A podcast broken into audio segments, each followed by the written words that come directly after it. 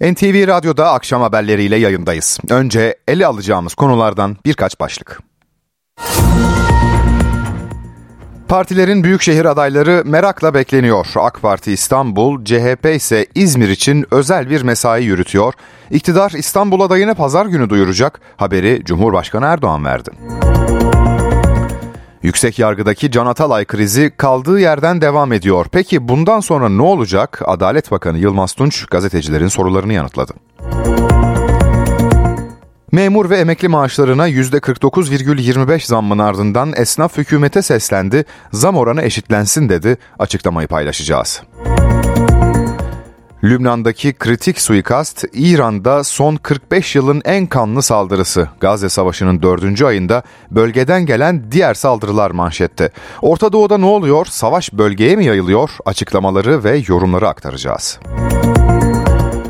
Önce bahardan kalma bir hafta sonu sonra kara kış. Afet Koordinasyon Merkezi İstanbul için bugünden uyarı yaptı. NTV Meteoroloji Servisinden hava durumunun ayrıntılarını dinleyeceğiz. Gündemini özetledik. Ben Egeber Kiraz, NTV Radyo'da akşam haberleri başlıyor.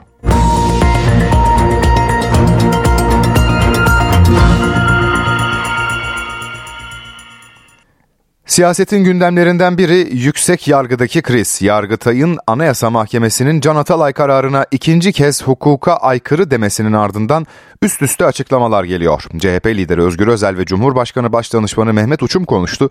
Bundan sonra ne olacak sorusuna yanıtsa Adalet Bakanı Yılmaz Tunç'tan geldi. İki yüksek mahkememiz arasında bir görüş farkı ortaya çıktı. Yargıtay 3. Ceza Dairesi'nin Anayasa Mahkemesi'nin Can Atalay hakkında verdiği ikinci hak ihlali kararına da uymaması siyasetin gündeminde. Adalet Bakanı Yılmaz Tunç, yüksek yargıda yaşanan gerilimi görüş farkı olarak yorumladı. Son kararı için meclisi işaret etti. Kesinleşmiş bir hüküm söz konusu. Bu kesin hükümde şu anda Türkiye Büyük Millet Meclisi'nde. Türkiye Büyük Millet Meclisi'nin gündeminde olan e, tamamen e, meclis kendi gündemine hakim ve hep beraber önümüzdeki süreci göreceğiz. Türkiye Büyük Millet Meclisi, Yargıtay'ın kararını gündeme alırsa, Gezi Parkı davasında aldığı 18 yıllık cezası onanan Can Atalay'ın milletvekilinin düşürülmesi için süreç başlatılmış olacak. CHP karara tepkili. Karar sonrasında parti meclisi Can Atalay gündemiyle olağanüstü toplandı. Anayasayı askıya alma anlamına gelen bir darbe girişiminin son perdesi oynandı. Bu şartlar altında Cumhuriyet Halk Partisi olarak bugün yapılacak MYK toplantımızın ve ardından yapılacak PM toplantımızın özel gündemle toplanacağını duyurmuştum. Bugün bizden bir belediye başkan adayı ve belediye seçimlerine, yerel seçimlere yönelik herhangi bir şey duymayacaksınız. Karara sosyal medya hesabından tepki gösteren İyi Parti Genel Başkanı Meral Akşener, Türkiye'de hukuk devleti niteliğini korumak için yetki kullanımı yasak. Ama her türlü krizi çıkartmak serbest dedi. Cumhurbaşkanı Başdanışmanı Mehmet Uçumsa hukuk ihlali yapmakla suçladığı Anayasa Mahkemesi'ni hedef aldı. Neredeyse her alana ait verilmiş mahkeme kararlarına anayasal sınırları aşarak müdahale eden Anayasa Mahkemesi adeta bir hukuk kaosu çıkarmanın aracına dönüştü. Tüm mahkemeler, Yargıtay ve Danıştay, Anayasa Mahkemesi'nin hem anayasaya aykırı hem hukuk bilmez ihlal kararlarına isyan noktasına geldi. Uçum, Anayasa Mahkemesi'nin yeniden yapılandırılması gerektiğini de belirtti.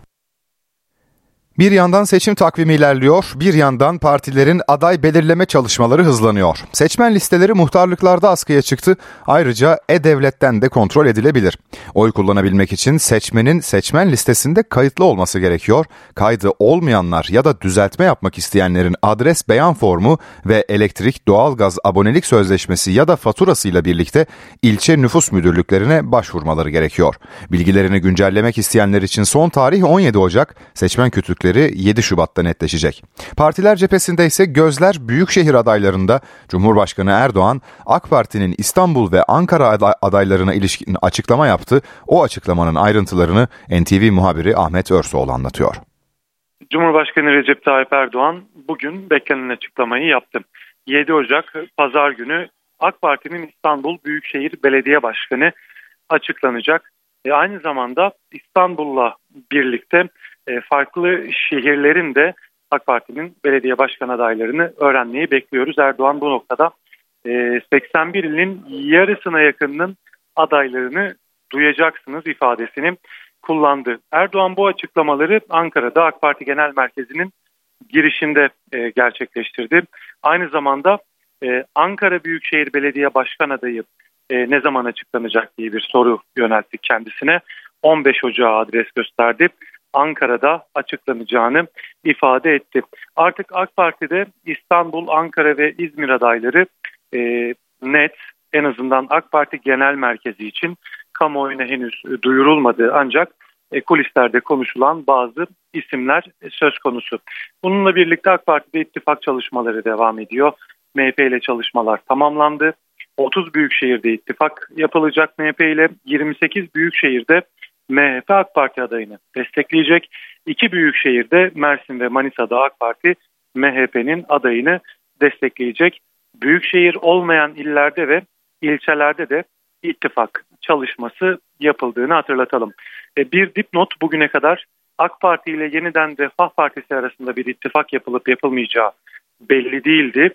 E, daha önce Erdoğan ve Fatih Erbakan arasında bir görüşme yapılmıştı.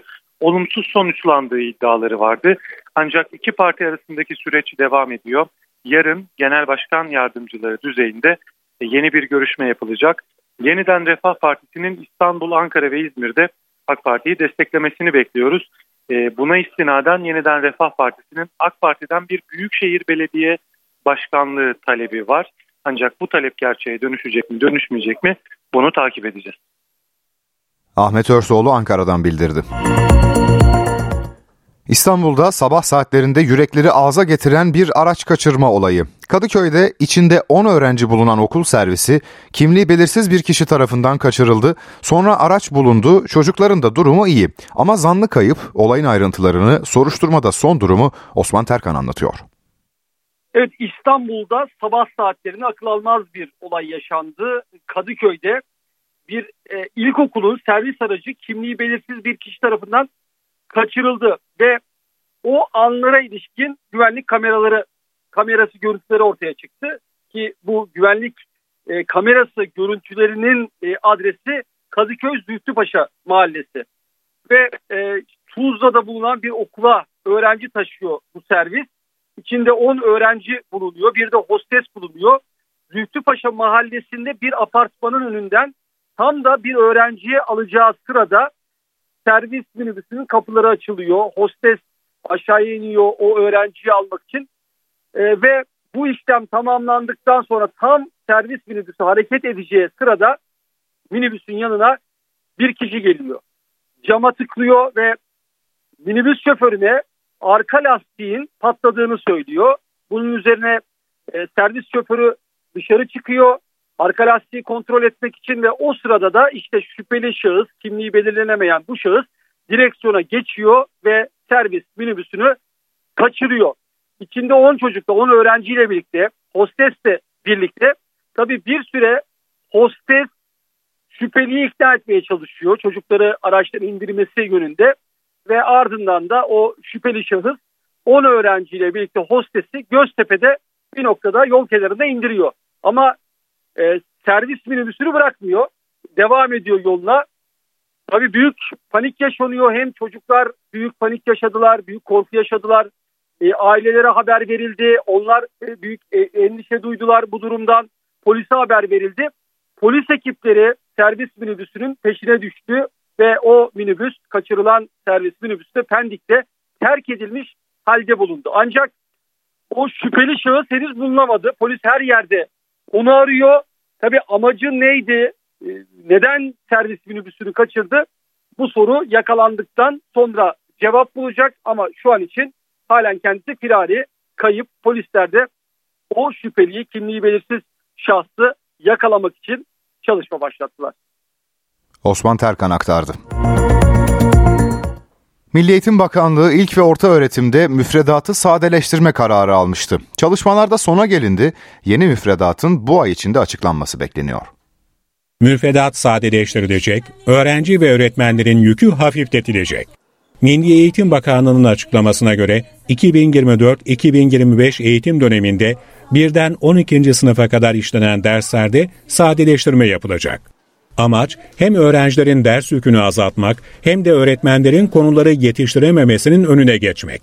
Özellikle 12. sınıfta Avrupa ülkelerine kıyasla çok daha ağır bir müfredata maruz kalıyoruz. Yani e, soruları vesaire karşılaştırdığımız zaman yabancı dilli kaynaklarda gerçekten üniversite öğrencilerinin görmesi gerekecek düzeyde aslında konular görüyoruz biz daha lisedeyken. 10. sınıf edebiyatı bizim için fazla ezbere kaçıyor. Bu konunun biraz azaltılması bizim için daha güzel olabilir. Fazla konu olduğu için biz fazla soru çeşidi görüyoruz. Bu soruların hepsini aklımızda tutmamız da oldukça zor. Müfredatın kolaylaştırılması harika bir haber olmasıyla birlikte öğrencilere bu belirtilen ezber yönetimi yerine daha çok eğitimlerine açık ve onların ilgi duyduğu potansiyel derslere yönlendirilmesi ve bunlarla ilgili yeniden düzenlenmiş bir müfredatın daha iyi olacağını düşünüyorum.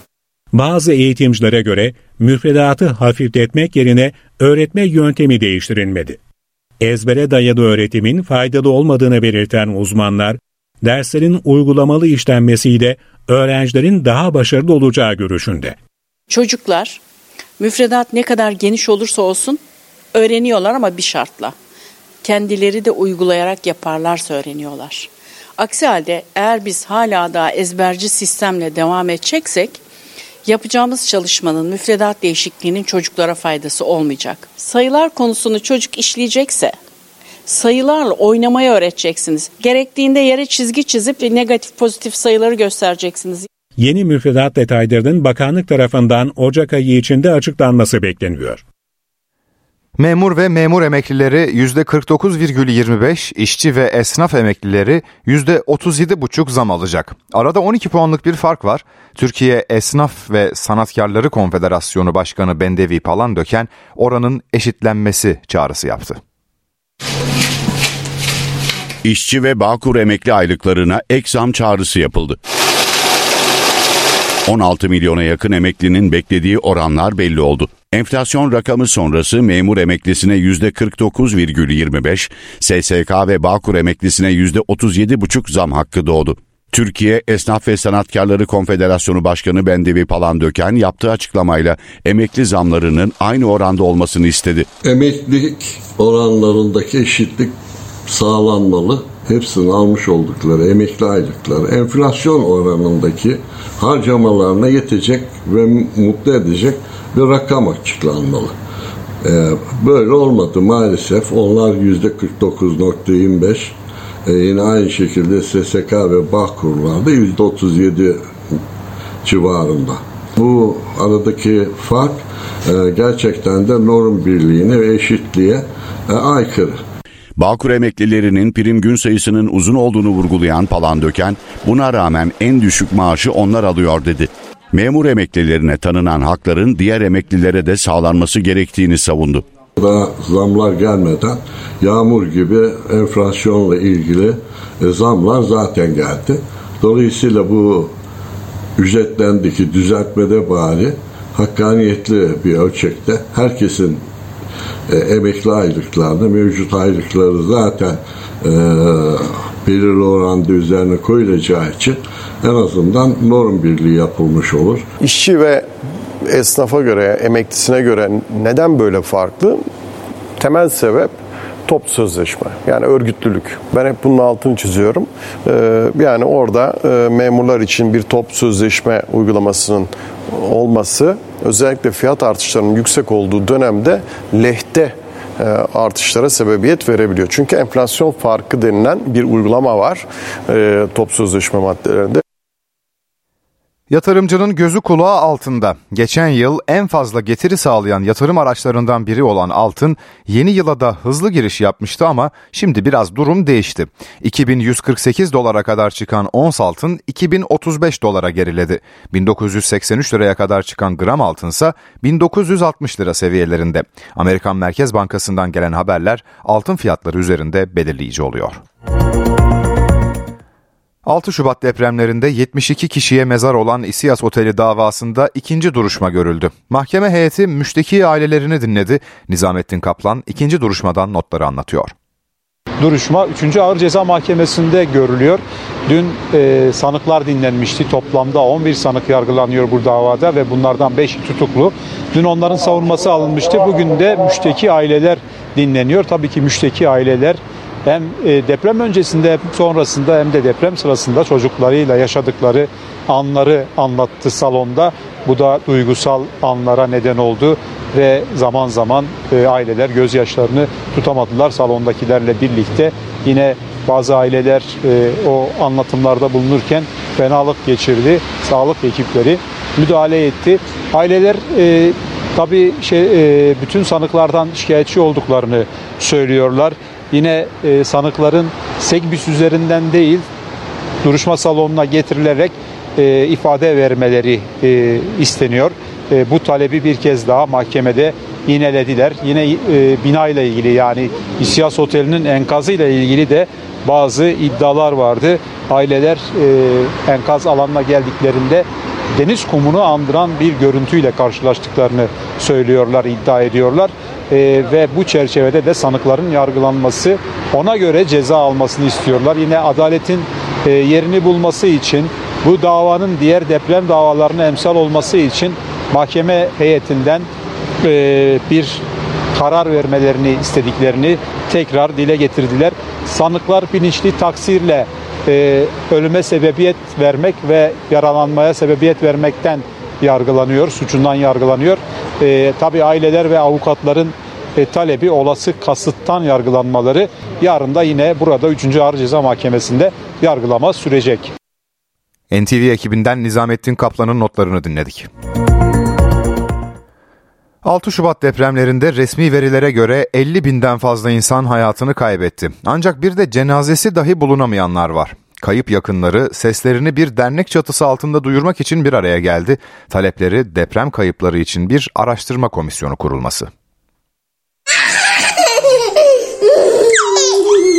Küçücük bir kemik parçası dahi olsa hani ben onu bileceğim ki çocuğum orada ruhunu teslim etmiş. Bilinmezlik o kadar kötü ki ee, hani bir tırnağına biz öyle diyoruz kayıp aileleri bir tırnağına razıyız gidecek bir toprağımız olsun. Öyle çaresizler ki çocuklarının bir tırnağını bulmaya dahi razılar. 6 Şubat depreminde resmi verilere göre 50 binden fazla insan hayatını kaybetti.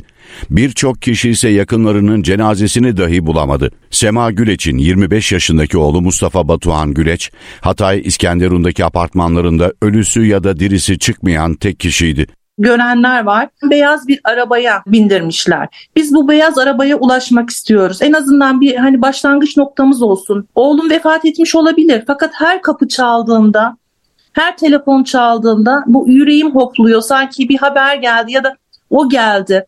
Suna Öztürk ise kızını ve biri 8 aylık diğeri 3 yaşında olan iki torununun cenazelerini Hatay'daki Rönesans sitesinde bulamadı. Allah ölümün de hayırlısını versin. Bu bilinmemezlik gerçekten çok zor. Benim evime mezarlık çok yakın.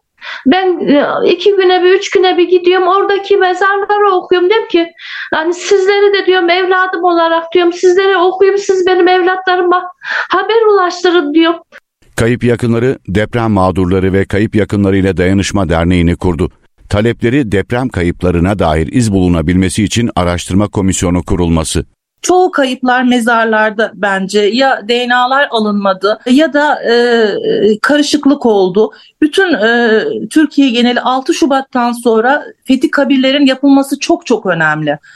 E, daha sonra hastanelerde yatanlar varsa e, bizlerin DNA'sı ile eşleştirilmesi. Meclise gittik 600 milletvekiline seslendik komisyon kurulsun diye reddedildi. 11 il genelinde enkazların tekraren taranması, sevgi evlerinin tekraren taranması, yaşlı bakım evleri. Mesela bir tane Almanya'dan e, iki tane kız kardeş var. Pınar'la Nazlı. Anneleri enkazdan sağlıklı çıkıyor. Baba kayıp. Babanın yaşadığını düşünüyorlar. Şu anda dernek çatısı altında 142 aile deprem kayıplarını arıyor. NTV Radyo Gazze'ye yönelik İsrail saldırılarında 3 ay geride kaldı. 4. aya gerilirken ortaya çıkan tablo çok ağır. 22.438 Filistinli hayatını kaybetti. Yaşamını yitirenlerin 9.000'i çocuk. Ama son birkaç gündür Gazze başlığında daha çok Lübnan'daki suikastı ve İran'daki kanlı saldırıyı konuşuyoruz. Yanıtı aranan soruysa çatışmaların bölgeye yayılıp yayılmayacağı. NTV Dış Haberler Servisinden Meltem Uysal'ın hazırladığı dosyayı mikrofona getiriyoruz. Önce Lübnan'da Aruri suikasti ardından İran'daki bombalı saldırılar. Gazze'de savaş yaklaşık 3 aydır sürerken çatışmaların bölgeye yayılma riskini hatırlatan ard arda iki saldırı gerçekleşti. Bir gün arayla yaşanan gelişmeler, Amerika Birleşik Devletleri Dışişleri Bakanı Antony Blinken'ın bölgeye dördüncü ziyaretinin hemen öncesinde geldi. Orta Doğu diken üstünde. Hamas'ın iki numaralı ismi Salih Aruri'nin Beyrut'ta drone saldırısıyla öldürülmesinin ardından gözler Hizbullah'a çevrilmişti. Hizbullah lideri Hasan Nasrallah beklenen konuşmasını yaptı. Nasrallah, Aruri'nin öldürülmesine sessiz kalınmayacağını söyledi. Ancak İsrail'e somut bir tehditte bulunmadı. Hizbullah lideri İran devrim muhafızlarına bağlı Kudüs gücü komutanı Kasım Süleymani'nin dördüncü ölüm yıl dönümünde konuştu. İsrail savaşı Lübnan'a yaymayı seçerse Şii milislerin sonuna kadar savaşacağını söyledi. Aruri, Hamas'ın Beyrut'taki bürosuna yapılan drone saldırısıyla öldürüldü. İsrail saldırıyı üstlenmediği gibi yalanlamada gelmedi. İsrail ordu sözcüsüne Hizbullah'tan gelebilecek olası yanıta karşı yapılan hazırlıklar soruldu. Sözcü Daniel Hagari, biz Hamas'a karşı saldırıya odaklandık diyerek soruyu yanıtsız bıraktı. Açıklamalar Amerika Birleşik Devletleri'ni memnun etmiş görünüyor. İsmini açıklamayan Amerikalı bir yetkili, Hizbullah'ın da İsrail'in de savaş istemediğini söyledi. Beyaz Saray Ulusal Güvenlik Sözcüsü John Kirby de buna dikkat çekti. Yine isimsiz bir yetkili Amerikalı diplomat Amos Hochstein'ın Lübnan'la gerilimi düşürmede yardımcı olmak için İsrail'e gönderildiğini belirtti. Kasım Süleymani'nin ölüm yıl dönümünde Kirman'da patlayan bombalar bölgede gerilimi daha da tırmandırdı. 15 dakika arayla yapılan bombalı saldırılar 1978'de Rex sinemasının kundaklanması olayından bu yana en çok can kaybının görüldüğü saldırı olarak kayıtlara geçti. İran saldırıdan İsrail'i ve Amerika Birleşik Devletleri'ni sorumlu tuttu. Amerika Birleşik Devletleri ise iddiaları yalanladı. Dışişleri Bakanlığı Sözcüsü Matthew Miller, ABD'nin hiçbir ilgisi yok, İsrail'in olduğuna inanmak için de bir sebep yok dedi. Son dönemde İran'daki benzer saldırıları terör örgütü DAEŞ üstlenmişti. Saldırının Süleymani'nin ölüm yıl dönümünde onu anmak için toplananların bulunduğu yerde yapılması dikkat çekici. Süleymani 4 yıl önce Irak'ın başkenti Bağdat'ta Amerika Birleşik Devletleri'nin drone saldırısıyla öldürülmüştü. İsrail'in Gazze'nin orta kesiminde bulunan El Bureyc ve güneydeki Han Yunus mülteci kamplarına hem karadan hem de havadan yoğun saldırısı sürüyor. Yaklaşık 3 aydır süren savaşta ölenlerin sayısının Gazze nüfusunun yüzde birine yaklaştığına dikkat çekiliyor. Gazze'de son duruma geçelim. İsrail 90 gündür bölgeyi bombalıyor. İsrail'in Hamas'ın iki numaralı ismi Salih Aruri'yi Lübnan'da öldürmesinin yankıları da sürüyor. Çağrı Ulu bölgeden bildiriyor. Evet biz şu anda Berşeva'dayız. Gazze şeridine yaklaşık 8 kilometre mesafedeyiz. Bugün yine elbette İsrail ordusunun bombardımanı e, devam ediyor. Havadan özellikle, karadan birlikler ve denizden de donanmanın e, desteği var. Şimdi dilerseniz biraz bölgeyi gösterelim. Kameraman arkadaşım Cüneyt Ali Horozal'ın e, görüntüleriyle. E, şu an e, gördüğünüz yer aslında Gazze'nin kuzey ucu. Burada bugün izle, izlenimlerimiz e, kadarıyla söyleyelim e, bir bon, bombardıman olmadı. Ancak burada e, El Kassam Tugayları İsrail ordusu tarafından çepeçevre sarılmış ve burada meskun mahal çatışmalarının yoğun olduğunu söyleyelim. Umarım görebiliyorsunuzdur. Cüneyt Ali Horozal gösterirse burada daha önce bombardıman sonrasında e, enkaze dönmüş, e, harabeye dönmüş bir manzara var karşımızda. Özellikle İsrail'e yakın olan e, Gazze şeridinin kuzeyinde İsrail'e yakın olan e, kısımda bakın taş taş üstünde kalmamış diyebiliriz. Burada bombardımanın izlerini daha net şekilde görebiliyoruz. E, dilerseniz yavaş yavaş sol tarafa doğru biraz baktığımız zaman Burası e, şimdi Cüneyt Ali Rozal gösteriyor sizlere. Burası Gazze'nin merkezi aslında. Bugün burası e, bombardımana e, tutuldu. Bir birçok e, bombanın bugün buraya düştüğünü, e, siyah dumanların yükseldiğini e, gördük. Burada da e, harabeye dönmüş bir şehir e, görebiliyoruz.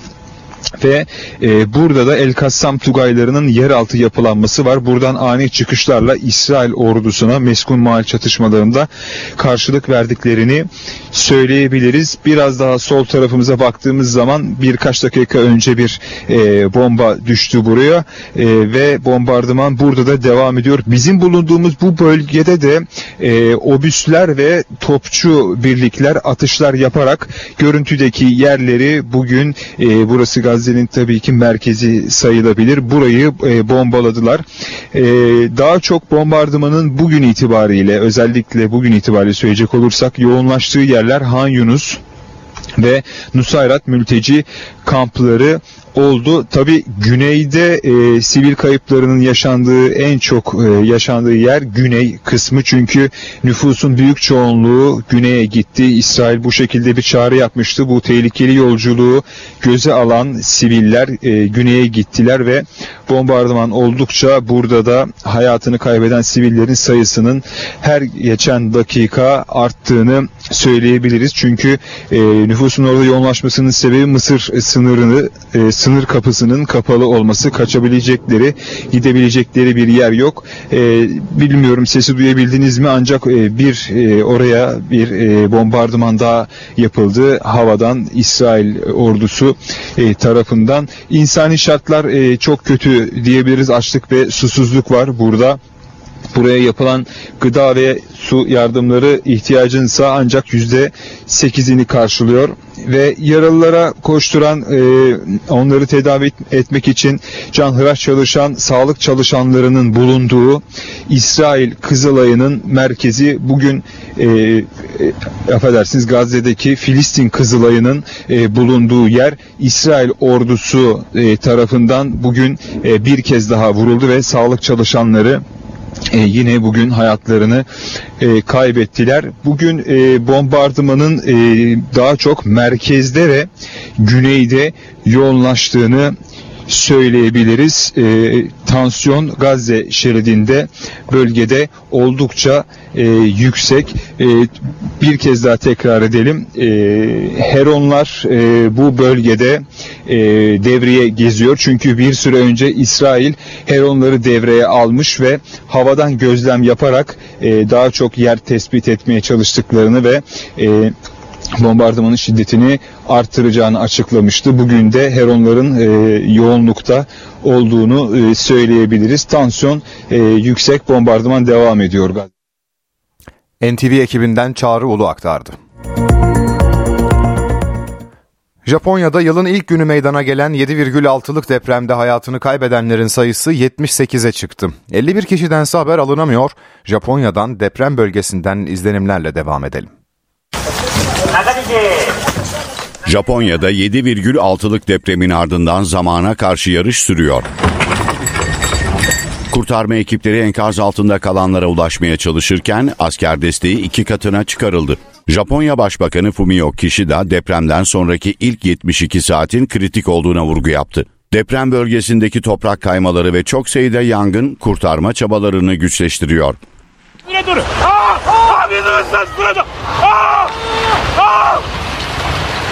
Depremin ardından Vajima bölgesinde gerçekleşen bir toprak kaymasının görüntüsü ortaya çıktı. Dağlık bölgelerde birçok toprak kayması yaşandı, bunun yıkımı arttırdığı belirtiliyor.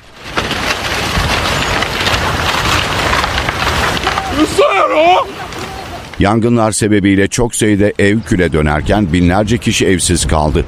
Ishikawa vilayetinde tahliye edilenlerin sayısı 34 bine yaklaştı. Burada yaşayanlar evlerine dönebilecekler mi belli değil. Gerçekten korkutucu ve endişe verici. Deprem bölgesinde temiz su sıkıntısı da yaşanıyor. Ishikawa, Toyama ve Niigata'da 110 binden fazla haneye su verilemiyor. Yaşlı bir nüfusa sahip olan Japonya'da 80 yaş üstü depremzedelerin durumu da endişeye yol açıyor. Eşimle anne babası yalnızlar. 80 yaşındalar ve içecek suları yok. Su ve yiyeceğin yanı sıra ısınmalar için bir şeyler getirdim. Kurulan yardım merkezlerinde depremzedelere yiyecek dağıtılırken akaryakıt istasyonlarının önünde de uzun kuyruklar oluştu. Tokyo yönetimi deprem yaralarının sarılması için 4 milyar yen yani yaklaşık 830 milyon Türk lirası bütçe ayrılmasını planlıyor. Tokyo'daki Haneda Havaalanı'nda iki uçağın çarpışmasının ardından pistteki enkaz kaldırma çalışmaları da devam ediyor. 5 kişinin öldüğü kazanın ardından havaalanındaki 4 pistten 3'ü hizmet verebiliyor. Seferlerde aksamalar yaşanırken yüzden fazla uçuş iptal edildi. Telsiz kayıtlarına göre sahil güvenlik uçağının kalkış izni olmadığı ve iniş yapan yolcu uçağının önüne çıktığı belirtilirken soruşturma devam ediyor. Nevşehir'de yaşayan bir kadın şiddet gördüğü gerekçesiyle eşinden boşanmak istedi. İddiaları reddeden eş ise karısının kendisinden gizli doğum kontrol hapı kullandığını öne sürerek karşı dava açtı. Yargıtay'a gelen davadan emsal bir karar çıktı. Yargıtay kocasının haberi olmadan doğum kontrol hapı kullanan kadını kusurlu buldu. İkinci hukuk dairesi yerel mahkemenin boşanma davasında aldığı kararı onadı. Hürriyet'in haberine göre Nevşehir'de bir kadın eşinden şiddet gördüğü, hakaret ve tehditlere maruz kaldığını iddia ederek boşanma davası açtı. Koca iddiaları reddetti. Eşinin kendisinden habersiz doğum kontrol hapı kullandığını, elinden cep telefonunu düşürmediğini ve mahrem sırlarını başkalarına anlattığını iddia ederek karşı dava açtı. Nevşehir Aile Mahkemesi evlilik birliğinin temelden sarsılması nedeniyle çiftin boşanmalarına karar verdi. Gerekçeli kararda erkeğin karısına uyguladığı şiddet nedeniyle kadınınsa kocasından gizli doğum kontrol hapı kullanması nedeniyle kusurlu sayıldığı belirtildi. Bence ikisi de kusurlu. Biri yani eşinden habersiz doğum kontrol hapı alıyor eşinden gizliyor. Öbürü şiddet uyguluyor diyor. Bence doğru karar vermiş. Çünkü her şey açık ve şeffaf olmalı. Kadın yerel mahkemenin kararına itiraz etti. Ama Yargıtay'dan da benzer yönde karar çıktı ve eşten gizli doğum kontrol hapı kullanmak kusur sayıldı. Yargıtay'ın böyle bir karar alması bence çok saçma. Ee, yani kesinlikle kadını haklı buluyorum ve ortada bir şiddet varsa zaten karşılaştırılamaz bir hap kullanmakla. Evlilik birlikteliği varsa çocuk kararına da birlikte karar verilir diye düşünüyorum. Şiddet varsa da keşke bunu yapmadan önce bu olayı önce bitirip e, karar verseydi. Gizli fon dolandırıcılığı davasının tutuklu sanığı bankacı Seçil Erzan'ın cep telefonu mesajları inceleniyor. Ve inceleme ilerledikçe yeni isimler ve o isimlerin sisteme nasıl girdiği ortaya çıkıyor. Sana vermiş olduğumuz Moji'nin ve Nazlı'nın senedinde her ikisinde hiçbir çıkarı yok. Kırık telefon onarıldı, fon dolandırıcılığı ile ilgili yeni detaylar ortaya çıktı. Arda Turan gizli fon için Seçil Erzan'a Mehmet Ağar'ın oğlu Tolga Ağar önerdi. Seçil Erzan'ın gözaltına alınmadan önce kırdığı ve onarılarak içindeki 181 binden fazla mesajın kurtarıldığı cep telefonu ile ilgili hazırlanan 553 sayfalık rapor İstanbul 41. Ağır Ceza Mahkemesi'ne gönderildi. 18 Ocak 2023 tarihindeki yazışmalarda Seçil Erzan fona dahil etmek için Arda Turan'dan yeni isimler istedi. Erzan Turan'a eski futbolcular Hakan Baltay ile Sabri Sarıoğlu'nu sordu. Hiç müşterimiz yok mu? Bunu koyacak mesela. Buna iyi bir şey verelim. Senin varsa tanıdığın veya bu işlemi yaptırdığımız daha önce. Düşünüyorum. Hakan Balta ile samimi misin? Evet. Seninle mi çalışıyor? Çok bilmiş onun işi. Evet konuşur. Senden çok rica ediyorum. Onların senetlerine ilgili lütfen hiçbir şey yapma. Sabri ile aran nasıl? Ben samimiyim onunla. Futbolcular olmaz seçilim. Bunlar canımızı yerler. Ne zaman ne oluyor? Sen samimiysen ona söyleyebilirsin. Arda'nın işlemi diye varsa onda. Yoktur o kadar. Bu konuşmalar üzerine Arda Turan'ın Erzan'a Mehmet Ağar'ın oğlu Tolga Ağar'ı önerdiği mesajlara yansıdı. Tolga Ağar, Mehmet Ağar'ın oğlu. Tanımıyorum söyleme onlara. Tamam. Raporda banka içi yazışmalarda yer aldı. O yazışmalardan birinde Fatih Terim'in avukatı Candaş Gürol'un bankadan 3 milyon dolar istediği görüldü. Batıda hava sıcaklığı mevsim normallerinin üzerinde. İstanbul cumartesi daha da sıcak olacak ama sonra yeni haftayla birlikte hava birden soğuyacak. Hatta kar da etkili olabilir. Akom'dan bugünden uyarı geldi. NTV Meteoroloji Editörü Dilek Çalışkan bu uyarıyı ve yurt genelinde beklenen hava durumunu anlatıyor. Bu hafta sıcaklıklar ortalamanın oldukça üzerindeydi. Hatta 6-7 derece diyebiliriz. Ancak gelecek hafta salı günü İzlanda üzerinden soğuk hava dalgası gelecek. Sıcaklıklar bugüne göre en az 10-15 derece düşecek. Salıdan itibaren neredeyse bir hafta bu soğuk hava dalgası kalacak. E tabi bu soğuk geldiği için de bazı noktalara kar da getirecek. Özellikle salı ve çarşamba günü Batı Karadeniz, işte Bolu, Karabük, E, Marmara'nın bazı noktalarında Bursa, Bilecik tarafları, İç Anadolu bölgesinde kar yağışları bekliyoruz. E, ayrıca e, önümüzdeki cumartesi günü de e, kar yağışı olma ihtimali var. Ama bu soğuk hava dalgası kar getirecek ama kardan daha çok kuru soğuk yapacak. Yani kuru soğuk olan günler daha fazla olacak. E, ve önümüzdeki pazar gününe kadar da kalacak salı ile pazar arasında. İstanbul'un durumu nedir? İstanbul'da e, hafta sonu özellikle cumartesi günü sıcaklık daha da yükseliyor.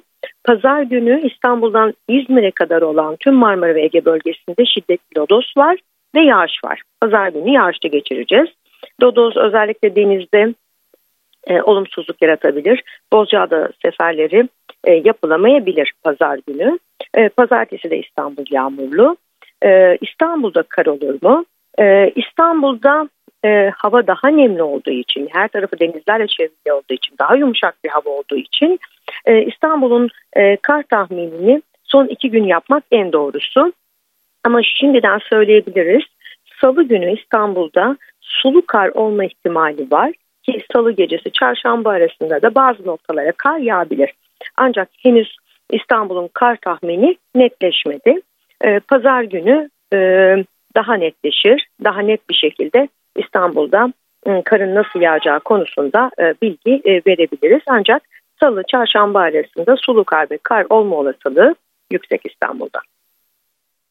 NTV Meteoroloji Editörü Dilek Çalışkan'ın notlarını dinledik. Dolandırıcıların yeni yöntemi cep telefonlarına gönderdikleri yeni bir mesaj. Mesajda İstanbul Büyükşehir Belediyesi Mezarlıklar Daire Başkanlığı'nın adı kullanılıyor e-Devlet kapısı şifrenizle giriş yapılmıştır. Sizlere ait değilse lütfen kontrol ediniz diye yazıyor. Linki tıkladığınızda ise kişisel bilgileriniz kopyalanıyor. İstanbul Büyükşehir Belediyesi mesajın sahte olduğu konusunda vatandaşları uyardı. Dolandırıcıların yeni yöntemini, mesajların, hesapların gerçek olup olmadığını nasıl anlayacağımızı siber güvenlik uzmanı Ömer Çıtak'a sorduk. Öncelikle o mesajlar gerçekten İBB'nin Mezarlıklar Müdürlüğü'nden gelmiş olabilir. Çünkü e, gönderilen SMS türüne başlıklı SMS deniyor ve o SMS'in gönderilmesi için sizin BTK'dan bir lisans satın almanız gerekiyor. Aslında bir dolandırıcı şebeke tarafından kolay kolay gönderilebilecek bir SMS türü değil. O yüzden gerçekten İBB'nin Mezarlıklar Müdürlüğü'nün SMS servisi hacklenmiş olabilir. Onun bir kontrol edilmesi gerekiyor. Durum daha da kritik olabilir. Bir SMS gönderme aracılığı sitesinin ya da şirketin hacklenmiş olma ihtimali var ama tabii daha düşük bir ihtimal. Çünkü o zaman her başlıkta SMS gönderilebiliyor olacaktı ve İBB Mezarlıklar Müdürlüğü seçilmesi biraz daha düşük bir ihtimal olacaktı. O yüzden o gelen SMS'ler gerçekten İBB'nin Mezarlıklar Müdürlüğü'nden gelmiş olabilir ama İBB göndermemiş de bir saldırgan tarafından gönderilmiş gibi gözüküyor. Bunu zaten biz gönderilen SMS'in içeriğinden anlıyoruz. İçeriğinde dediğiniz gibi dolandırıcılık amaçlı gönderilmiş bir içerik mevcut ve orada bir adres kısaltılmış bir adres yer alıyor. Bu kısaltılmış adrese tıkladığınız zaman zaten saldırganlar tarafından hazırlanmış bir sahte web sitesine gidiyorsunuz. Ve o sahte web sitesi tamamen sizin e-devlet e, giriş bilgilerinizi çalmaya yönelik hazırlanmış bir sahte site aslında. Orada siz o arayüze kanıp gerçekten orayı e-devlet san, sanıp kullanıcı adı parolanızı girdiğiniz vakitte saldırganlar bu bilgilerinizi ele geçirmiş oluyor. Aslında saldırının alt yapısı ve düzeyi bu şekilde. Peki o SMS'te gelen linkin gerçek olup olmadığını nasıl anlarız? Bunun aslında birden fazla teyit yöntemi var. Öncelikle en önemlisi parola yöneticisi kullanmak. Çünkü saldırganlar bu saldırının adına bu arada phishing diyoruz biz. Oltalama saldırısı. Saldırganlar phishing saldırısı yaparken orijinal alan adına çok yakın bir alan adı adırlar. Örneğin Türkiye Gov.tr değil de Türkiye'nin T'sine çok benzer bir harf ile değiştirerek o alan adını satın alırlar.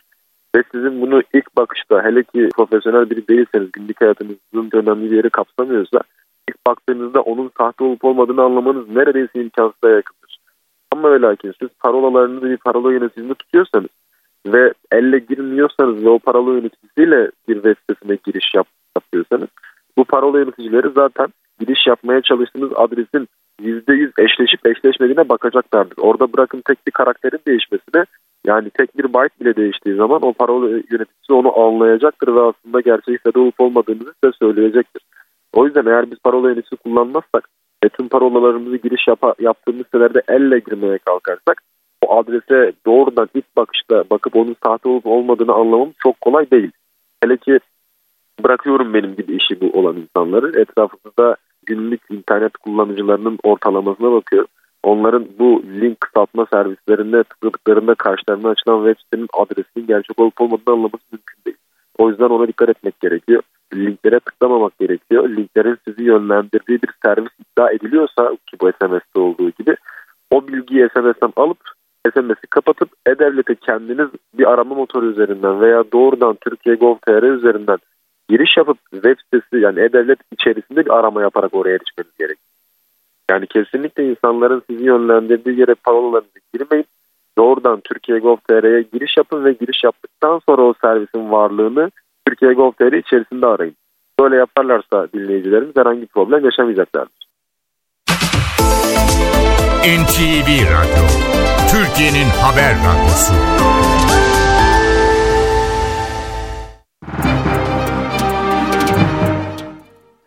Borsa İstanbul 100 endeksi 7508 seviyelerinde. Dolar 29.76, Euro 32.66'dan işlem görüyor. Euro dolar paritesi 1.09. Ons altın 2040 dolarda, kapalı çarşıda gram altın 1952 liradan, çeyrek altın 3310 liradan satılıyor. Brent petrolün varil fiyatı 78 dolar.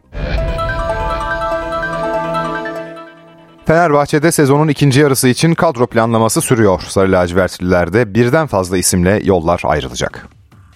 Fenerbahçe'de kadro planlaması sürüyor. İsmail Kartal'ın ekibinde 5 isimle yollar ayrılabilir. Samet Akaydın ve Miha Zayt'sın birçok talibi var. Samet bu sezon 6'sı Süper Lig toplam 7 maçta ilk 11'de görev yaptı. Zayt ise Süper Lig'de 3 kez ilk 11'de yer aldı, 4 maçta sonradan oyuna dahil oldu. Sloven orta saha oyuncusu Konferans Ligi'nde 5 karşılaşmaya ilk 11'de başladı. İstanbul'daki Ludogorets maçında 2 gol attı. Birkaç hafta içinde oynamayan, e, yeni oynayan oyuncular takıma girdiği için adapte olmaları, birbirleriyle uyumları, e, maç temposunun birazcık gerisinde oldukları için bu dalgalanmalar oyun içinde olabilir. Fenerbahçe'de Batshuayi aldığı süreden hoşnut değil. Belçikalı Yıldız'ın yanı sıra Ryan Kent için de gelecek teklifler değerlendirilecek. Batshuayi bu sezon tüm kulvarlarda çıktığı 20 maçta 8 gol 3 asistlik performans sergiledi. Bartu Elmaz'ın da daha fazla süre alabilmesi için kiralanması gündemde. Fenerbahçe 20 yaşındaki futbolcuyu sezon başında Marsilya'dan kadrosuna katmıştı. Emre Mor için ise henüz karar verilmedi. 26 yaşındaki futbolcu sezon başında aşil tendonundan yaşadığı sakatlık nedeniyle fazla süre bulamadı. Fenerbahçe'nin transfer gündeminde de Stefan Savic ve Rade Krunic var. Yönetim bu iki yıldız için temaslarını sürdürüyor. Fenerbahçe'nin stoper ve orta sahadan başka takviye yapıp yapmayacağı yaşanacak ayrılıklara göre netleşecek. Galatasaray'da transfer çalışmaları başladı. Sarı Kırmızılılar Freiburg'dan Berkay Yılmaz için temas halinde. Okan Buruk Alman ekibinin altyapısında forma giyen 18 yaşındaki sol beki takımında görmek istiyor. Galatasaray yönetimi Berkay'la prensip anlaşmasına vardı. Freiburg'a da resmi teklif sunuldu. Bu sezon Almanya 3. liginde 6 kez forma şansı bulan Berkay 1 gol 3 asistlik performans sergiledi. Galatasaray sezon başında kiraladığı sol bek Angelinho ile yollarını ayırma kararı almıştı. Beşiktaş'ta kadro dışı bırakılan Vensan Abu Bakar'ı Suudi Arabistan ekiplerinden El Şebab kadrosuna katmak istiyor. Körfez Kulübü siyah beyazlılara resmi teklifini sunmaya hazırlanıyor. Beşiktaş'ın kadro dışı bıraktığı Abu Bakar için Brezilya'nın Gremio Kulübü de temaslarda bulunuyor. Yaklaşık bir aydır kadro dışı kalan Vensan Abu Bakar bu sezon siyah beyazlı formayla 22 maçta 11 gol attı. Panathinaikos'ta Fatih Terim dönemi galibiyetle başladı. Yeşil beyazlı ekip konuk ettiği Pasyanina'yı 2-0 mağlup etti. Ligdeki 16. maçında 12. galibiyetini alan Fatih Terim'in ekibi puanını 37'ye yükselterek zirve takibini sürdürdü. Ligin ilk sırasında 38 puanla Razvan Lucescu yönetimindeki PAOK bulunuyor. Panathinaikos ligdeki sıradaki maçında Panaitolikos'u konuk edecek. Arda Güler, Mallorca maçının kadrosunda olsa da süre bulamadı. La Liga'da büyük çekişmenin yaşandığı zirve mücadelesinin ardından Real Madrid Teknik Direktörü Ancelotti, Arda'nın beklediği süreleri yakında alacağını belirtti. Arda Güler, Real Madrid formasını giyeceği günü beklemeye devam ediyor. Milli futbolcu Mallorca maçının kadrosunda yer alsa da oyuna dahil olamadı. Eflatun Beyazlar çekişmeli geçen maçı 1-0 kazanarak averajla liderliğini sürdürdü. Arda bu kulüp için kısa vadede de uzun vadede de çok önemli bir oyuncu olacak. Bundan çok eminim. O yüzden sabırla bekliyorum. Arda'nın da sakin olmaya devam etmesi gerekiyor. Yavaş yavaş istediği süreleri alacak. Arda Güler sezon başında Fenerbahçe'den transfer olduğu Real Madrid'de yaşadığı sakatlıklar nedeniyle henüz süre alamadı. La Liga'daki liderlik mücadelesi ise büyük heyecana sahne oluyor. İkinci sıradaki Girona, Atletico Madrid karşısında 3-1 öne geçti. Ardından maç 3-3'e geldi. Girona duraklama dakikalarında bulduğu golle rakibini 4-3 mağlup etti. Öncelikle hedefimiz liderlik değil, çıktığımız maçları kazanmak. Real Madrid'de sezon sonuna kadar mücadele edemeyiz. Bu gerçekçi bir hedef değil. Bizim için başarı Avrupa kupalarına katılmaya hak kazanmak olacak. La Liga'da Real Madrid ve Girona 48'er puanda, 3. basamaktaki Atletico Madrid ise bu ikilinin 10 puan gerisinde. Real Madrid sıradaki maçını İspanya Kral Kupası'nda oynayacak. Eflatun Beyazlar ikincilik ekibi Arandina'ya konuk olacak. İstanbul'da trafik yoğunluğu %72 seviyelerinde. Avrasya Tüneli Avrupa'dan Anadolu'ya geçişlerde sağ şeritte araç arızası olduğu duyurusu var. Bir şerit trafiğe kapalı o bölgede yoğun trafik yaşanıyor. Ayrıca İncirli Şirin Evler yönü için yine sağ şeritte araç arızası olduğu bilgisi paylaşılmış. Bir şerit trafiğe kapalı yine o bölgede de yoğun trafik var. Hem 15 Temmuz Şehitler Köprüsü hem de Fatih Sultan Mehmet Köprüsü için her iki yakadan geçişlerde de yoğunluk bu dakikalarda sürüyor. Yolda olanlara iyi yolculuklar. NTV Radyo'da gelişmeleri aktarmayı sürdürüyoruz. Yüksek yargıdaki yetki krizi siyasetin gündeminde. Yargıtay'ın ikinci kez Anayasa Mahkemesi'nin Can Atalay ile ilgili kararını tanımadığını duyurmasının ardından siyasetten peş peşe değerlendirmeler geliyor. İktidar ve muhalefetin yorumları farklı. CHP bugün bu gündemle ilgili önemli toplantılar yaptı. Şimdi o toplantılara dair ayrıntıları alacağız. NTV ekibinden Uğraş Bingöl aktarıyor. İlerleyen dakikalarda 18-10 gibi yani 10 dakika sonra Cumhuriyet Halk Partisi Genel Başkanı Özgür Özel kameraların karşısına çıkacak ve hem Merkez Yönetim Kurulu'nda hem de parti meclisinde aldığı kararı duyuracak. O toplantı öncesinde Cumhuriyet Halk Partisi kurmaylarıyla yaptığımız değerlendirmelerde şu ifadeler kullandı. Yüksek yargıda yaşanan e, yetki krizi, Can Atalay'ın e, serbest bırakılmaması ve aynı zamanda Yargıtay'ın Anayasa Mahkemesi'nin e, kararını tanımamasını yok sayması Cumhuriyet Halk Partisi'de zaten büyük bir rahatsızlığa e, yol açtığı e, sö- e, açıklanmıştı, söylenmişti. Bununla ilgili de e, gerçekten ses getirecek bir eylem yapmayı planlıyoruz. Açıklaması gelmişti kurmaylardan. İşte o eylem hem Merkez Yönetim Kurulu'nda hem de parti meclisinde saatlerdir tartışılıyor. İlerleyen dakikalarda e, CHP Genel Başkanı Özgür Özel çıkacak ve e, nasıl bir yol haritası izleyecekler, Cumhuriyet Halk Partisi'nin bu konudaki stratejisi ne olacak? Bunların hepsini e, kamuoyuna paylaşacak. Evet sabah saatlerinden itibaren Cumhuriyet Halk Partisi'nde toplantı üzerine toplantı yapıldı. İlk olarak e, Memleket Partisi Genel Başkanı e, Muharrem İnce gelmişti buraya. CHP lideri Özgür Özel'le bir saat süren görüşme yapmıştı. Gündemde yine yerel seçimlerden öte e, Can Atalay krizi vardı. Yüksek yargıdaki yetki krizi vardı. Bu değerlendirmeler yapıldı. Bir saat süren görüşmenin ardından her iki lider de kameraların karşısına çıktı, e, geçti ve e, Özgür Özel şunları söyledi. MYK ve parti meclisinde toplantımızın olağanüstü gündemi içinde bulunduğumuz anayasaya karşı darbe girişimidir bu dedi. E, bugün bizden bir belediye başkanı adayı açıklaması duymayacaksınız ifadesini kullandı. Aslında parti meclisi yarın İstanbul'da toplanacak klasman toplantısına kilitlenmişti. E, İstanbul'da özellikle açıklanmayan 23 ilçe belediyesi açıklanacaktı. Gündem günden öncesinden belliydi ama e, bu yetki krizi e, Yüksek Mahkeme arasındaki Cumhuriyet Halk Partisi'ndeki gündemi tepe taklak etti ve bu gündem maddesiyle sadece bu gündem maddesiyle hem Merkez Yönetim Kurulu hem de parti meclis toplantısı toplandı. Muharrem İnce de yine sürece ilişkin bazı açıklamalar yapmıştı. Memlekette yargı iktidarın sopası olmuş ülkede yargı adalet dağıtmıyorsa o ülkede ekonomi kötüdür. Bugün dolar 30 lira olmuşsa bu işin sorumlusu ekonomistler değil yargıçtır ifadesini kullanmıştı. Bu günden başlıklarıyla Cumhuriyet Halk Partisi'nde ardı ardı iki tane toplantı yaptı. İşte dediğim gibi ilerleyen dakikalarda CHP Genel Başkanı Özgür Özel çıkacak ve açıklamayı yapacak. E, Cumhuriyet Halk Partisi'nin meclisi olağanüstü çağır, toplantıya çağırabilmesi için 120 imzaya ihtiyacı var. Bu 120 imzada zaten Cumhuriyet Halk Partisi'nin mevcut milletvekilleri sayısında e, daha düşük. Yani Cumhuriyet Halk Partisi tek başına Türkiye Büyük Millet Meclisi'ni olağanüstü toplantıya çağırabilir.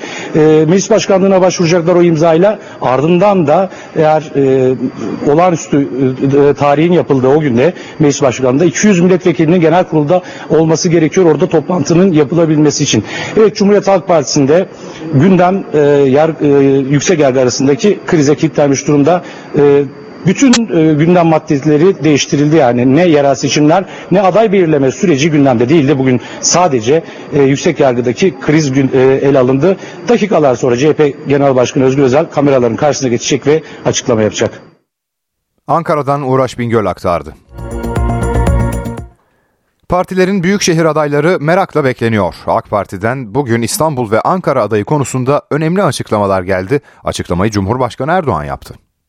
İstanbul adayınızda pazar günü İstanbul'da duyacak mısınız? Duyacaksınız. AK Parti İstanbul Büyükşehir Belediye Başkan adayını pazar günü açıklayacak. Cumhurbaşkanı Recep Tayyip Erdoğan, kamuoyunun merakla beklediği ismi Haliç Kongre Merkezi'nde saat 14'te düzenlenecek toplantıda duyuracak. Yalnızca mega kent değil, o toplantıda adayların yarıya yakınının da açıklanması bekleniyor. Tam pazar günü kaç e, il adayı açıklanır? Kaç il bekleniyor? Hemen hemen yarıya yakınını açıklarız. Kavga yok ama. Aralarında Ankara'nın da bulunduğu kalan illerin adayları ve seçim beyannamesi ise 15 Ocak'ta açıklanacak. Ankara adayını Ankara'ya mı bırakırsınız? Onu da Ankara'ya bırakıyoruz. Peki, Onu da Ankara'da açıklayacağız. Seçim beyannamesini burada açıklayacağız. Bizim yapacağımız açıklamalarda A'dan Z'ye hepsi hem sürprizdir hem de inşallah partimizin yerel yönetim seçimlerindeki kazanma azminin ifadesi olacak. Cumhurbaşkanı Erdoğan bu açıklamaları yaptıktan sonra AK Parti Genel Merkezi'nde aday belirleme toplantılarının üçüncüsüne başkanlık etti. Genel Başkan Yardımcılarının sonun yaptığı toplantıda ilçe adaylar üzerinde çalışıldı. AK Parti'de bir yandan da yerel seçimde işbirliği görüşmeleri sürüyor. Yeniden Refah Partisi ve Büyük Birlik Partisi ile görüşmeler devam edecek. İki partiyle de üç büyük şehirde İstanbul, Ankara ve İzmir'de işbirliği seçenekleri masaya yatırılıyor. Erdoğan'ın seçim kampanyasında deprem bölgesi için özel bir çalışma yaptığı da belirtiliyor. Cumhurbaşkanının Kahramanmaraş merkezli 11 ili etkileyen depremlerin birinci yılında 6-9 Şubat tarihleri arasını bölge ziyaretlerine ayırması planlanıyor. Yapımı tamamlanan bazı deprem konutlarının da Cumhurbaşkanı Erdoğan'ın katılacağı törenle hak sahiplerine teslim edilmesi hedefleniyor. Adalet Bakanı Yılmaz Tunç, kamuda torpil iddiasına ilişkin soruları yanıtladı. Tunç iddiaları yalanladı. Bizim tek kriterimiz liyakat. Bize herkes ulaşabilir, mail atabilir, cep telefonlarına mesaj atabilir. Dolayısıyla bu anlamda tüm bu talepleri e, değerlendirecek olan ilgili komisyonlardır. Yani kanunen bizim bakanlığımızda kurulmuş olan komisyonlar çok çeşitli sınavlardan, kademelerden geçerler. ÖSYM'nin yaptığı sınavları verirler. Sonrasında da e, liyakatı esas alan bizim kriterimiz vardır. Bu kriterden şaşmayız. O nedenle o torpil iddiaları vesaire bunları tamamen reddediyoruz. Talepleri alırız. Onu değerlendirmek elbette ki komisyonun özellikle kriterlere uymuyorsa e, o talepler elbette devlet dışı kalır. İstanbul Kadıköy'de akıl almaz bir araç kaçırma olayı yaşandı. İçinde 10 öğrenci bulunan okul servisi kimliği belirsiz bir kişi tarafından kaçırıldı. Olay İstanbul Kadıköy'de yaşandı. Tuzla'daki bir okula öğrenci götüren servis aracı bir çocuğu almak için Zühtüpaşa mahallesindeydi. Öğrenciyi alıp tam hareket edeceği sırada kimliği belirsiz bir kişi aracın camına vurdu ve servis sürücüsüne aracın arka lastiğinin patlak olduğunu söyledi. Sürücü kontrol amaçlı araçtan indiği sıradaysa şüpheli direksiyona geçip aracı kaçırdı. Serviste bulunan çocuklar büyük panik yaşadı. O anlar güvenlik kameralarına yansıdı. Şoför yoldan geçen bir motorluyu durdurarak rica ediyor. Aracın peşine e, gidiyor. E, ancak araç kendini kaybettiriyor. Daha sonra bir 8-10 dakika sonra Şemsettin Günaltay Caddesi üstünde e, rehber personel ve öğrencileri e, bırakıyor. Zaten rehber personel kaçırılma girişimi sırasında hemen e, telefonla gerekli mercilere bilgiyi veriyor. Bir süre sonra öğrencileri ve rehber personeli araçtan indiren şüpheli kayıplara karıştı. Kaçırdığı servis minibüsü Pendik'te terk edilmiş halde bulundu. Polis kaçan şüpheliyi yakalamak için çalışma başlattı. Kimliği belirlenemeyen zanlının servis aracını neden kaçırdığı bilinmiyor. 6 Şubat'taki deprem felaketinde 72 kişiye mezar olan Adıyaman'daki İSİAS Oteli davası devam ediyor. Dün sanıkların dinlendiği davada söz sırası bu kez yakınlarını kaybeden ailelerdeydi. İkinci günden izlenimleri aktaralım. Deniz kenarında kumda yürüyor gibiydik. 10 katlı bina tek kata dönmüştü. Çocuklarımızı tek parça çıkarmak için dua ettik. Bunlar depremde yıkılan İSİAS Oteli'nde yakınlarını kaybeden ailelerin sözleri. Aileler durumlarını anlattıkça salonda duygusal anlar yaşandı ve birçok kişi gözyaşlarını tutamadı. Adıyaman'daki davada söz sırası bu kez mağdur ailelerindi. Mahkemeye e, kendi acımızı tarif ettik. Umarım bu vicdanla karar verir. Ben bu süreçte hamileydim. Buraya e, bebeğimle geldim. 6 aylık bebeğim, bebeğimle geldim. Bir kız, kızım öldüğünde kanamam da vardı. Kızımı göremedim. Yüce Adalet'ten emsal teşkil edecek bir karar çıkmasını bekliyorum. Önceki oturumda konuşan İSİAS Oteli'nin sahibi Ahmet Bozkurt, inşaatta her şeyin doğru yapıldığını iddia etmişti. Ailelerse kendi gözlemlerinin ve bilirkişi raporlarının tam aksi yönde olduğunu söylüyor.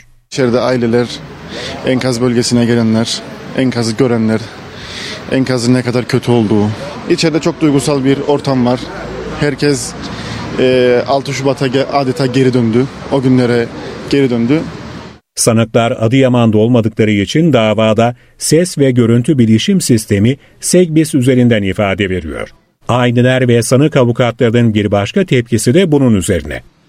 Gönlümüz isterdi ki e, burada göz, yüzlerinin, gözlerinin içine bakıp da söyleyeceklerimizi söyleyelim ancak gelmediler.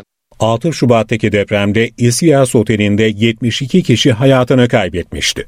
35'i Kuzey Kıbrıs Türk Cumhuriyeti'nden voleybol turnuvası için gelen sporcu, öğretmen ve antrenörlerdi. Bilinçli taksirle öldürmekten yargılanan sanıklar hakkında 22 yıl 6 aya kadar hapis cezası isteniyor. Ailelerin talebi ise sanıkların olası kasıtla öldürmekten ceza alması. Hazine ve Maliye Bakanı Mehmet Şimşek bu yıl enflasyonda düşüşün devam edeceğini söyledi. %36'lık hedef için tüm tedbirleri aldık, almaya devam ediyoruz dedi. Dünya enflasyonu nasıl indirdiyse biz 3 aşağı 5 yukarı aynı çerçeveyi orta vadeli programa yansıttık ve şu anda uygulama evresindeyiz. Hem çekirdek enflasyon hem manşet enflasyon aylık artışlar bizim program hedeflerimizle uyumlu gidiyor dedik. Bu enflasyon düşecek ama yılın ikinci yarısında. Bu programı biz kararlılıkla uygulayacağız. Hazine ve Maliye Bakanı Mehmet Şimşek, MÜSİAD'ın 2023 yılı değerlendirme toplantısında konuştu. Enflasyonun düşeceğini söyledi, programın olumlu sonuçlarını almaya devam edeceğiz dedi. Temmuz, Ağustos'tan sonra gelişmekte olan ülkeler kur oynaklığı bandının en alt seviyesindeyiz. Kur oynaklığı azalmıştır. Not görünümünde iyileşme başladı. Henüz not artışı yok. O biraz zaman alıyor ama gelecek. Biz buna inanıyoruz. Ekonomide dengelenme başladı. Seçim sonrası inanıyorum ki bu programa içeride ve dışarıda olan güven daha da pekişecek. Bakan Şimşek bu yıl dünyada daha gevşek para politikasına geçileceğini ancak Türkiye'de enflasyonu çıpalayacak bir seviyeye gelene kadar sıkı para politikasının süreceğini söyledi. İş dünyasına ihracata daha fazla ağırlık verin çağrısı yaptı. Uzun vadeli finansmana erişim başladı sürdürülebilir yüksek büyümenin temellerini atmaya başladık. Vergi reformuyla daha adil bir vergi sistemini arzuluyoruz. Kayıt dışılıkla mücadele 2024 ve sonrasında çok önemli eksenlerimizden birisi olacaktır. Akaryakıttan alınan özel tüketim vergisi artırıldı. Benzin ve motorine 2 liranın üzerinde, otogaza ise 1 lira zam geldi. Şoförler zamma tepki gösterdi. Şoförler akaryakıtta özel tüketim vergisi artışının geri çekilmesini istiyor. Yeni yılla birlikte akaryakıt fiyatlarında ÖTV otomatik olarak artırıldı. ÖTV %25,6 yükselince benzine 2 lira 31 kuruş, motorine 2 lira 17 kuruş, otogaza 1 lira zam yansıtıldı. Türkiye Şoförler ve Otomobilciler Federasyonu Başkanı Fevzi Apaydın, akaryakıtta fiyat artışının tüm alanları etkileyeceğini belirterek zamların iptal edilmesini talep etti. Bugünlerde yapılan bu zamın gerekçesi ne olursa olsun yapılmamalı. Hükümetimiz bu zamı geri çekmelidir. Çünkü akaryakıt zamı demek imalata yansıma demektir. Ürün imalatında, beyaz eşya imalatında, sanayide her tala, her dala yansıyacaktır. Apaydın Brent petrol fiyatının 110 doları gördükten sonra gerilediğini, 73-74 dolara kadar düştüğünü belirtti. Brent petrol düşerken akaryakıt fiyatlarının artmaması gerektiğini savundu. Şoförler Odası Başkanı ulaşımda fiyatların yakın zamanda artabileceği uyarısı yaptı. Bu yükselişi bizim esnafımız kaldıracak halde değildir. Bu nedenle fiyat artışları da direkt kullanıcı insanımıza gelecektir, eşya taşıyana gelecektir, yolculuk yapan insanlarımıza gelecektir. Piyasa yeniden hareketlenecektir. 23 yaşında bir doktor adayıydı. Mersin'de kendisine takıntılı olan kişi tarafından vuruldu. Nida Nur Nergiz'in tedavisi sürüyor. Sanıksa ilk kez hakim karşısına çıktı.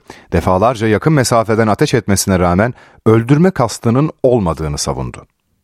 Doktor adayına dördü yakın mesafeden olmak üzere altı kez ateş açtı. Savunmasında öldürme niyeti olmadığını hala çok sevdiğini söyledi. 23 yaşındaki genç kızı sakat bırakan saldırganın 20 yıla kadar hapsi istendi. Kastının öldürmeye değil yaralamaya yönelik olduğunu beyan etse de giren saçma tanelerin sayısı, vücutta bıraktığı izler ve vücudunda hala saçma tanelerin hayati tehlike geçirecek şekilde sabit halde kalıyor olması bir arada değerlendirildiğinde eylemin öldürmeye teşebbüs olduğu çok açık bir şekilde ortada. Mersin Üniversitesi Tıp Fakültesi 6. sınıf öğrencisi Nida Nur Nengiz, intern doktor olarak görev yapıyordu. 23 Ekim'de kendisine takıntılı olan Ersin Karakuş tarafından sokak ortasında saldırıya uğradı.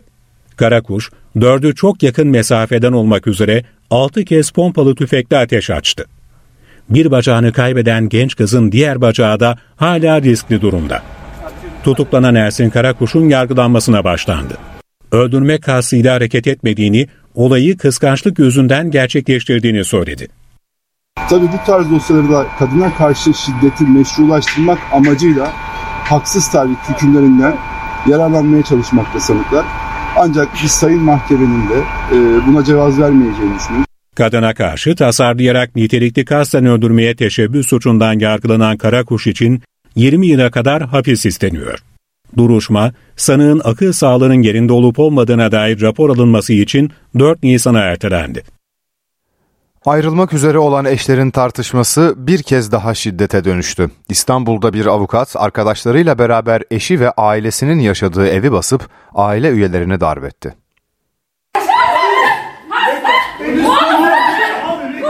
Her yerim mor. Üç gündür kalkamıyorum. Kardeşim yoğun bakımda hastanede yattı. Ama onlar elini kolunu sallayarak geziyor, tozuyorlar. İstanbul Pendik'te bir kadınla ailesi boşanmak üzere olduğu eşi ve arkadaşları tarafından darp edildi. 30 Ocak günü yaşanan olay avukatlık yapan damadın arkadaşlarıyla toplanıp eşi ve ailesinin yaşadığı eve gitmesiyle başladı. Merdivenlerden çıkarken üstümüze çullandılar. Ee, hepsi aynı anda darp edildi. Annem, babam, ben. Hatta eşim benim ellerimi kollarımı tutup bak işte bunları sen istedin Büşra diyerek annemi ve babamı gözlerimin önünde dövdürttürdü. Kardeşimi çok dövdüler. Kardeşim böbrek yetmezliğinden yatıyor şu anda.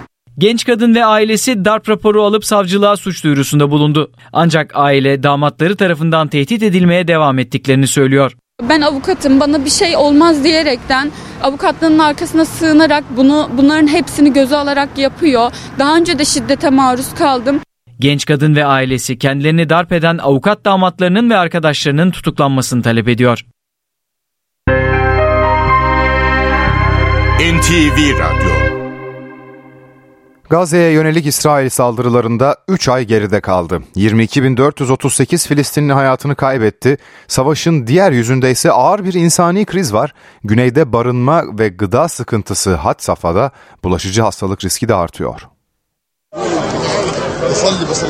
Çöpler toplanamıyor, hijyen koşulları sağlanamıyor. Gazze'de salgın hastalık riski her geçen gün artıyor.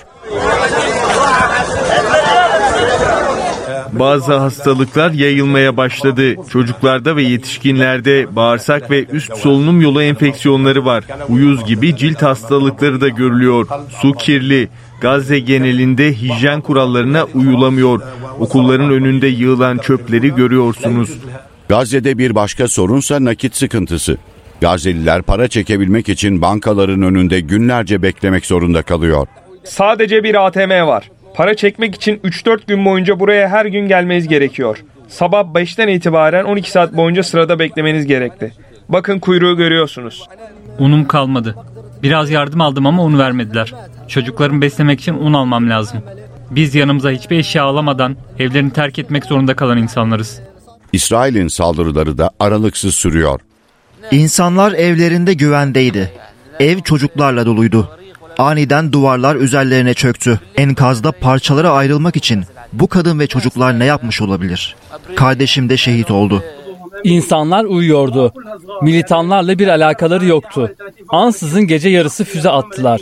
Enkazdan ölen insanları çıkardık. Okulun yanındaki eve hedef aldılar. Enkaz parçaları üzerimize düştü. Cam parçaları üzerime geldi. Batanya olduğu için yaralanmadım.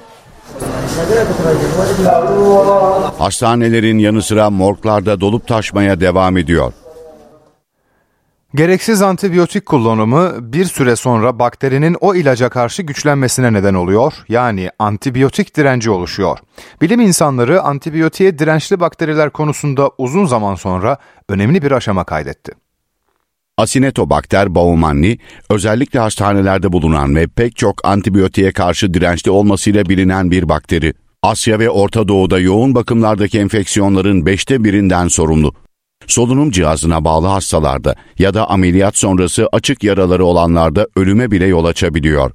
Acinetobakter baumanni ile mücadele o kadar zor ki ABD'de 50 yıldır bu bakteriye karşı geliştirilen bir antibiyotik yok. ABD'li Harvard Üniversitesi ile İsviçreli Hoffman La Roche firmasının yaptığı bilimsel çalışmalar sonucunda bu bakteriye karşı ürettikleri antibiyotik tıp dünyasında oldukça ses getirdi. Zosurabalpin adlı antibiyotiğin fareler üzerinde yapılan denemelerinde Acinetobakter baumanni'ye karşı etkili olduğu ve bakterilerin büyük bir kısmını öldürdüğü tespit edildi. İlacın hedefe yönelik çalıştığını söyleyen uzmanlar bu özelliğiyle diğer pek çok geniş spektrumlu antibiyotikten ayrıldığını söylüyor. Zira geniş spektrumlu antibiyotikler hedefe yönelik ilaçlar olmadıkları için yalnızca zararlı olan bakterileri değil, vücut için yararlı olan bakterileri de öldürüyor. Faz 1 aşamasında hayvanlar üzerindeki denemelerden elde edilen sonuçların bundan sonraki aşamada insanlar üzerinde yapılacak testler için umut vaat ettiği belirtiliyor. İlacın geliştirilmesinde yapay zekadan faydalandıklarını vurgulayan uzmanlar bu sayede geliştirme sürecinin çok daha hızlı ilerlediğini söyledi. Yeni antibiyotiğin piyasaya çıkması için önünde birkaç yıl olduğu belirtiliyor. Uzmanlar bu yeni nesil ilacın kolibasili gibi öldürmesi zor bakterilere karşı savaşta da önemli bir rol oynayabileceği görüşünde. Hakkari'nin Yüksekova ilçesinde kışın ısınmak için kömür kullanılıyor. Bu da ciddi hava kirliliğine neden oluyor. Vatandaşlar nefes almakta bile güçlük çekiyor. Tüm ilçe kömür dumanı altında. Evlerin sadece ışıkları görünüyor. Hava kirliliği bölge halkını endişelendiriyor. Özellikle e, sabah akşam saatlerinde büyük bir hava kirliliği var. E, lütfen e, yetkililerde çözüm bekliyoruz. Hakkari'nin Yüksekova ilçesi. Kışın evlerde ısınmak için kömür yakılıyor. Bu durum hava kirliliğine neden oluyor. İlçe kış ayları boyunca sis gibi kömür dumanıyla kaplanıyor. Vatandaşlar dışarıda nefes almakta güçlük çekiyor. Birçok kişi maske kullanıyor. Ancak bu da çözüm değil. Dumanın yol açtığı kirlilik bölge halkının sağlığını tehdit ediyor. Gerçekten yüksek o halkı önümüzdeki zamanlarda ciddi ciddi rahatsız sağlık sorunlarıyla karşı karşıya kalacak. Şu anda da yine karşı karşıyayız. Örneğin ben e, eve giderken ve evden çıkarken kesinlikle maskesiz çıkamıyorum. Her çıktığımda gerçekten pişman oluyorum. Hasta düşüyor. Yüksekova'ya önümüzdeki yıl doğal gaz verilmesi planlanıyor. İstanbul 2023 yılının 11 ayında 16 milyondan fazla turisti ağırladı. Galata Port İstanbul turistlerin en çok ziyaret ettiği yerlerin başında geldi. Tarihi, kültürel mirası ve alışveriş mekanlarıyla İstanbul 2023 yılında turistlerin en çok tercih ettiği şehir oldu. 11 ayda İstanbul'u 16 milyondan fazla turist ziyaret etti. Galata Port İstanbul en çok ziyaret edilen yerlerin başında geldi. İstanbul Vadiliği Galata Port İstanbul'a 2023'te 190 gemiyle 375 bin yolcunun geldiğini duyurdu. gemilerle gelen yolcuların daha yüksek doluluk oranlarıyla geldiğini ve tesisimize de girişlerin gitgide çok daha fazla arttığını görüyoruz. Geldiklerinde çok hoş vakit geçirebilecekleri, alışveriş yapabilecekleri, dinlenebilecekleri bambaşka bir kruz terminali görmüş oluyorlar ve çok heyecanlanıyorlar. Galata Port İstanbul için 2024 yılı hedefi 250 gemi ve 407 bin yolcu. Vali Davut Gül de sosyal medya hesabından yaptığı paylaşımda İstanbul'un 2024 yılı turist hedefini açıkladı. Beklenti 20 milyon turist. İstanbul e, tarihi e, ve kültür başkenti olarak gördüğümüzde e, Sultanahmet, Topkapı, Ayasofya, Galata Kulesi, Kız Kulesi gibi e, tarihi yapılarıyla e, tarihi ve turistik gezi için gelen e, turistlerin de İstanbul ilgi odağı oluyor. Burada da e, Orta Doğulu, Uzak Doğulu ve Avrupalı turist e, ağırlıklı olarak İstanbul'da konaklamayı tercih ediyor.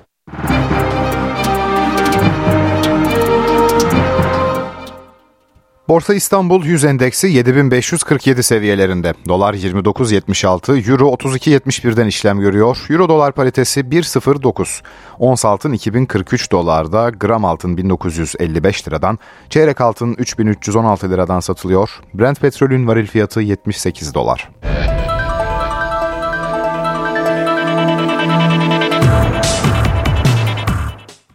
Fenerbahçe'de sezonun ikinci yarısı için kadro planlaması sürüyor. Sarı lacivertlilerde birden fazla isimle yolların ayrılması bekleniyor.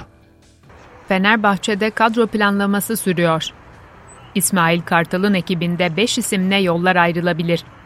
Samet Akaydın ve Miha Zayt'sın birçok talibi var.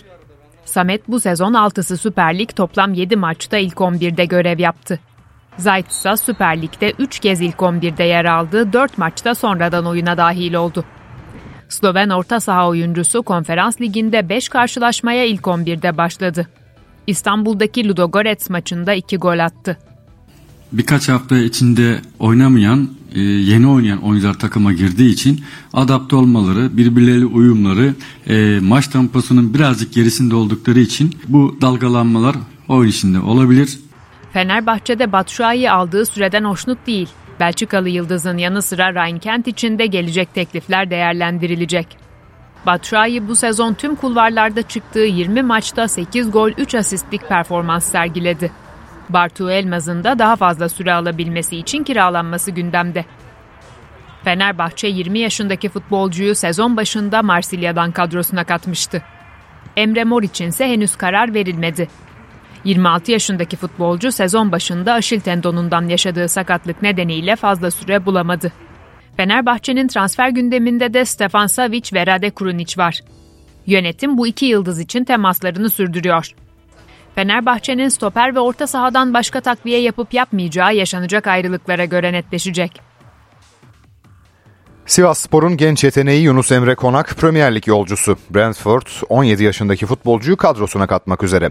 Sivas Spor'un altyapıdan yetiştirdiği ve daha sonra kısa sürede A takıma yükselen orta saha oyuncusu için İngiliz ekibinin yaklaşık 3,5 milyon euroluk bir teklif yaptığı belirtiliyor. Yunus Emre Konak Brentford kariyerine B takımında başlayacak. Fenerbahçe Beko Euroleague'deki çift maç haftasını galibiyetle tamamlamak istiyor. Sarı lacivertliler İsrail temsilcisi Makabi ile karşılaşacak. Güvenlik endişesi sebebiyle İstanbul yerine Litvanya'da oynanacak karşılaşma saat 20.45'te başlayacak. Baş antrenör Sarunas Yasikevicius'un göreve gelmesinin ardından 4 maçlık galibiyet serisi yakalayan Fenerbahçe Beko son maçında evinde Kızıl Yıldız'a kaybetmişti. 18 karşılaşmada 10 galibiyeti bulunan Sarı lacivertliler 9. sırada bulunuyor. Alperen Şengün takımı Houston'ı sırtlamaya devam ediyor. Milli basketbolcu Brooklyn karşısında alınan galibiyette başrol oynadı. NBA'de Houston Brooklyn'i 112-101 yendi. 30 sayı atan Alperen Şengün maçın en skorer ismi oldu. Milli basketbolcu 8 rebound ve 4 asist de kaydetti. Bu sezonki 17. galibiyetini alan Houston Batı Konferansı'nda 8. sırada bulunuyor. İnsanlık dramının yaşandığı Filistin'de sporcular ülkelerine umut olmak için mücadelelerini sürdürüyor. Asya Kupası'na katılacak Filistinli futbolcular kamp için gittikleri Suudi Arabistan'da bayraklar ve tezahüratlarla karşılandı. Filistin milli takımı savaşın gölgesinde turnuvaya hazırlanıyor. Zor günler geçiren ülkelerini Asya Kupası'nda üçüncü kez temsil edecek futbolcular kamp için gittikleri Suudi Arabistan'da tezahüratlarla karşılandı. Boyunlarına İsrail'e karşı direnişin sembolü kefiyeyi takarak seyahat eden kafile, Asya futbolunun milli takımlar bazındaki en büyük organizasyonunda 14 Ocak'ta sahaya çıkacak. Teknik direktör Makram Dabub en büyük önceliğinin takımın psikolojisini toparlamak olduğunu söyledi. Takımdaki herkes antrenmanlardan önce ve sonra haber kanallarını izliyor. Kampta ve otobüsteki tek gündemimiz de Filistin'deki dram. Futbol maalesef bizim için gölgede kaldı. Ancak oyuncularım ailelerine ve halklarına bir nebze umut verebilmek için sahaya gururla çıkacaklar. C grubunda İran, Birleşik Arap Emirlikleri ve Hong Kong'la karşılaşacak Filistin'in kadrosunda en dikkat çekici isimse Ata Jaber. İsrail doğumlu olan orta saha genç milli takımlarda İsrail'in kaptanlığını yaptıktan sonra Filistin forması giymeye başladı.